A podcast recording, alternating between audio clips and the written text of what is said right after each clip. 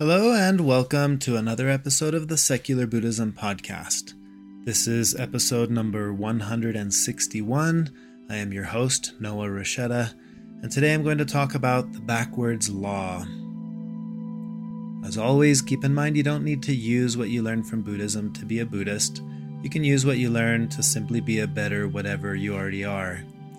If you are interested in learning more about Buddhism, you can check out my book, No Nonsense Buddhism for Beginners, available on Amazon, or listen to the first five episodes of the podcast. And you can find those five episodes easily by visiting secularbuddhism.com and clicking on the Start Here link. If you're looking for a community to practice with and to interact with, consider becoming a patron and supporting the podcast by visiting secularbuddhism.com and clicking the link to join our community. So, for today's podcast episode, I want to start out doing a little thought experiment. Uh, I would like for you to try really hard right now to avoid picturing a pink elephant in your mind. So, if you're ready, Please do not, under any circumstances, visualize or think of a pink elephant in your mind. Were you able to succeed? Odds are, the moment I said to not think of it, you did think of it because you had to think of it to not think of it, right? And this is what is sometimes referred to as the pink elephant simile. And the idea of this notion of the pink elephant is that the more you try to not think of it, the more you end up thinking of it. And the more you try to get rid of the thought, the more the thought persists.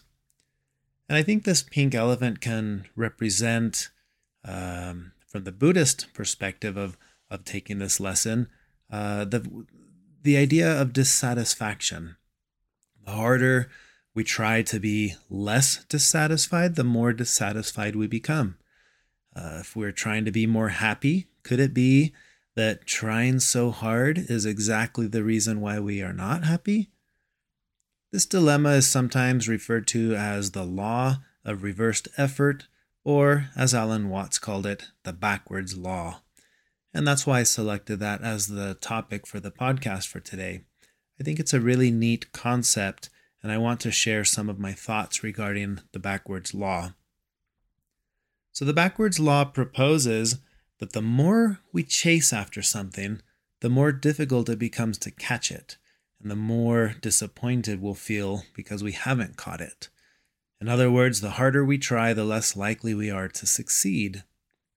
And this seems to go against everything that our culture tells us, everything that society tells us. We see it in movies and in the stories that we have all across time that if we try hard enough, we might actually get the thing that we want. And I want to be clear as I talk about this concept, I'm not talking about uh, self help or career goals or striving for what we could call worldly things.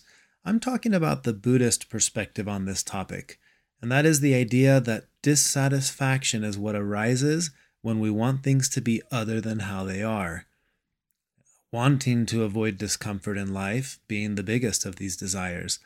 And we want life to go just how we want it to go.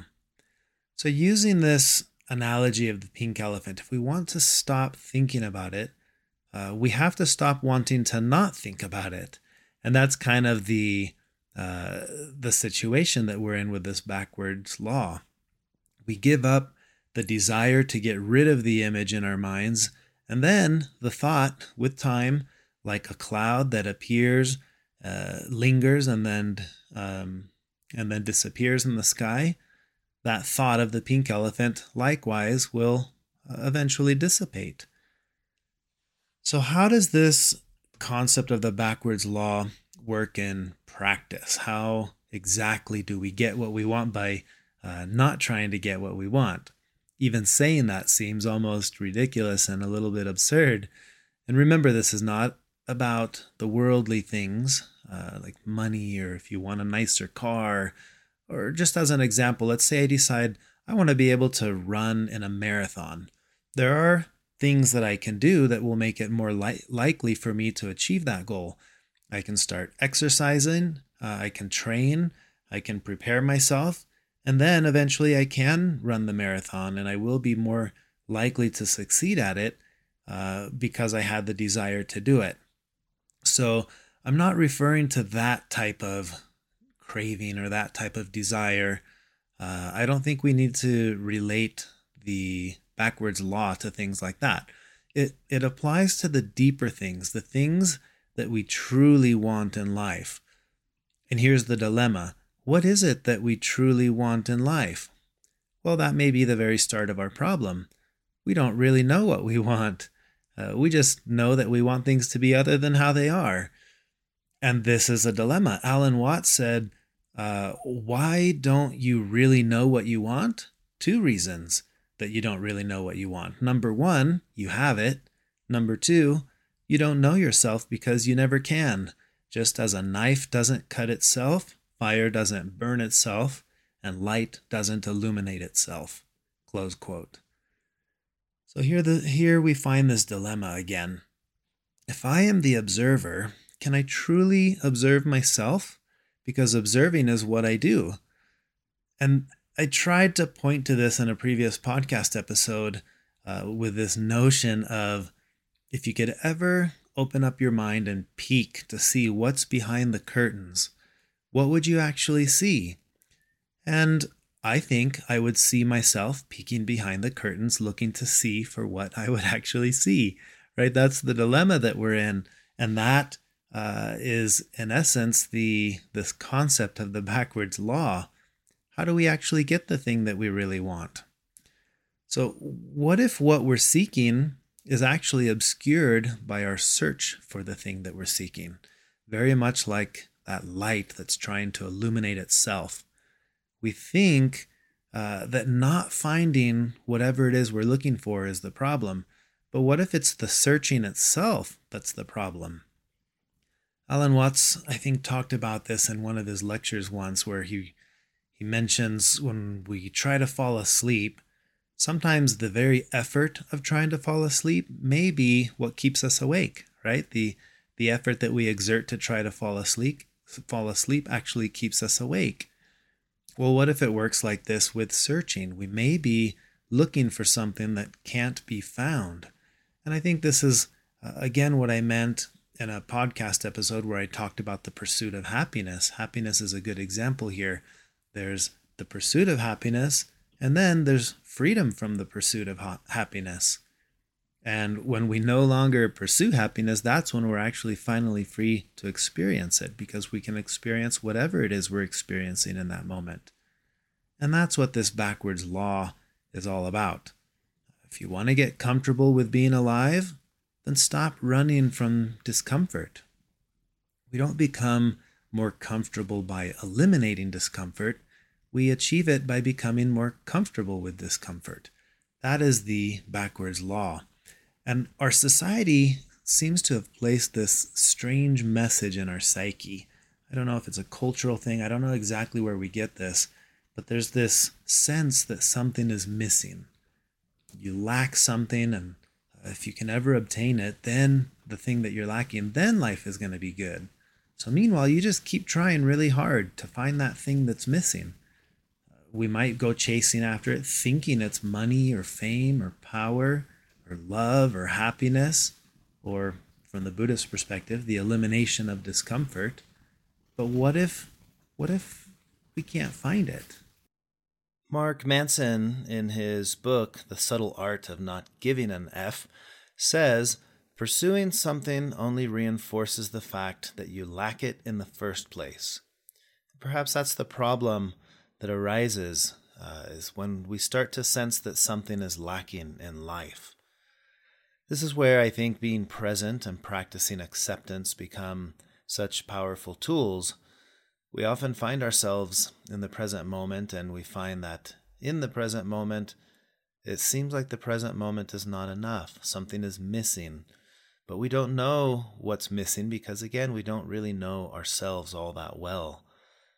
It's kind of like the story of a, a person who's going to visit the oracle. There's an oracle that can answer any question you bring. Uh, but the key is you have to bring the right question. If you don't bring the right question, the oracle won't answer. and you only get one chance, one one question to ask. So everybody comes and visits and and has their question, and uh, you know if you decide you're going to go visit this oracle, uh, perhaps the most important question that you can ask is, "What is the question I should ask?" And that would actually be the question that you would ask the oracle as well. Uh, that's the only logical question, and that in a roundabout way is this notion of the backwards law. That's what makes it backwards. If you want to know what to ask, then what you need to know is what to ask. What is the question I should ask is, to me, very similar to what is it that I'm actually looking for? I think there's a lot of wisdom in this way of thinking when we're trying to be introspective. So, with this, um, what what do we do? What how do we get out of this dilemma? Well, consider a couple of things. One, uh, if you try to be perfect, that uh, trying to be perfect insinuates at once that you are imperfect, right? But if you come to accept imperfection, then you can start to feel perfect just as you are. Now, isn't that something? To be able to use this backwards law and the concept of striving. If you try to not be lonely, you'll feel miserable all by yourself. But if you accept loneliness, you can befriend that feeling and you'll actually welcome it like an old friend and you won't feel alone when you're sitting with it. Isn't that crazy? And the key to this concept lies in understanding that when we accept a negative experience, it becomes a positive experience. But when we fight the negative experience, we end up suffering twice once for the experience itself, and another time for not wanting to be, exper- to be experiencing the experience that we're having. Mark Manson, again in his book, says the desire for a more positive experience is itself a negative experience, and paradoxically, the acceptance of one's negative experience is itself a positive experience I think that summarizes quite well this notion of the backwards law. In Zen Buddhism, there's a, a little story, an analogy that I think fits well here with this notion of the backwards law and the dilemma that we have of how do we how do we not try? How, what is non-striving? And the analogy here, the story, is that if you were to take a jar with uh, muddy water in it and agi- it stays agitated, you can't you can't clear the water by agitating the jar. In fact, the agitation of the jar is what keeps the water murky and cloudy. But if you put it down and you leave it alone and you quit trying, with time that water becomes clear as the sediment in the water uh, f- uh, falls to the bottom, right? And that's where this notion of not trying kicks in. And I think it's important to illustrate here that in the act of putting the jar down, you're actually doing something. You're leaving it alone. So that that's a form of action. It's a form of action that on the surface seems like inaction, but it isn't. It's the action of not doing something is doing something. And that's what happens with the jar of, of murky water. I'm going to put it down, I'm going to leave it alone. And that's the thing that I'm doing. I'm, I'm leaving it alone. So that's uh, the backwards law. And I think this analogy works well when I start to think about the relationship I have with my own thoughts, with my own feelings, with my own emotions, the ones that I uh, welcome to the table, uh, the ones that in the past I used to fight and, and shoo them away. And then this backwards law comes in, and I realize again, this is echoed in other Buddhist stories, right? The thing that you're fighting gets stronger. And what makes it fought, uh, stronger is that you're fighting it. That's what gives it strength. The more you fight it, the stronger it becomes. That's the whole story of the sticky hair monster, right? And the Buddhist story of, of sticky hair monster, I think, fits really well with this notion as well. But what happens if I stop fighting? It, eh, again, this is the action of non action, which is an action.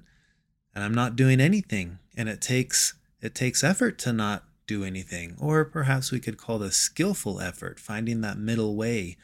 It's uh, somewhere in between I'm trying too hard and I'm not trying hard enough.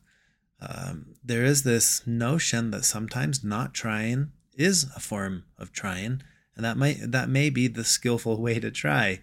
And I think that's what this law or this concept is trying to help us understand. And I think it gets really uh, powerful when you think about this in the context of pursuing happiness, for example, or pursuing the thing that we think that we want, often without really even knowing what is the real thing that I actually want. So I hope this gives you some thought, something to carry with you throughout the week. Um, I do want to end this with a quote from Alan Watts that I think fits really well. Well, actually, I'll, I'll, I'll end it with a story first, and then I'll end it with the quote. But this story, I think I referenced this on a podcast. This happened many years ago when we had um, Jonah, our foreign exchange student from Germany. He occasionally listens to the podcast. So, hi, Jonah, if you listen to this. Uh, perhaps you'll recall this story. But Jonah and I were playing tennis once, and Jonah had told me that, you know, he's a really good tennis player. And I, I dabbled with tennis. Um, I'm a decent player. So we went to play tennis. And as the match started, uh, tennis is one of those games. Uh, I guess other games are like this, but in tennis for sure, you can win because you are uh, superior in skill to the person that you're playing against, but you can also lose because you're trying too hard. And that's exactly what was happening to Jonah for the first half of our game. I think because he had already told me he was better than me, he wanted to send that very clear message. He was trying the trick shots and doing all the things. And if you didn't hit it quite right, then he would hit the net, he would lose the point. So here we were where I'm actually winning, but it's not that I'm winning, it's that he's losing. You know, there's a difference. It's not that I had the good hit, it's that he had a bad hit. And his bad hit gives me a point. And somewhere through the match, in frustration, he said, you told me you're you're not that good at tennis. Why how are you beating me? And I laughed and I said, It's because I'm not trying to beat you. I said, You're trying to beat me, which is why you're not beating me. I said, Quit trying to beat me. Just play tennis the way that you play. You're a better player than me. Don't try the trick shots. Just try your normal tennis. And that was the game changer. Halfway through the match, suddenly he was much better than me. He was hitting the ball the normal way and uh, and I couldn't keep up. And he ended up winning the overall match. And that experience uh, stuck with me. I think that is exactly what this notion of the backwards law is. Here, Jonah was trying too hard. He was trying to win, and all he had to do is just play, play the game. He was going to beat me if we played the game, but he struggled to beat me if he was going to try to beat me because he was beating himself. And that's the irony in this. That's the backwards law. And I think it goes hand in hand with this quote that I want to end with by Alan Watts, where he says, The mystery of life is not a problem to be solved, but a reality to be experienced. I think if we can think about that and approach life as an experience, I've mentioned this again Uh, in a previous podcast episode with the notion of the game of emotions. You know, if I if I look at life as something to be experienced, every experience that arises, every Tetris piece that shows up is the right piece. I may not like the piece. It doesn't have to mean that you like everything. It may be an unpleasant thing, but the point wasn't to get more of the pleasant and less of the unpleasant. The point was to experience the full range. And then you can suddenly find yourself having life experiences and a sense of joy and gratitude for the experience because of the uniqueness of the experience, not because of the pleasantness or unpleasantness. And I've experienced this recently going through uh, stages of loss of a friend, loss of my my dad.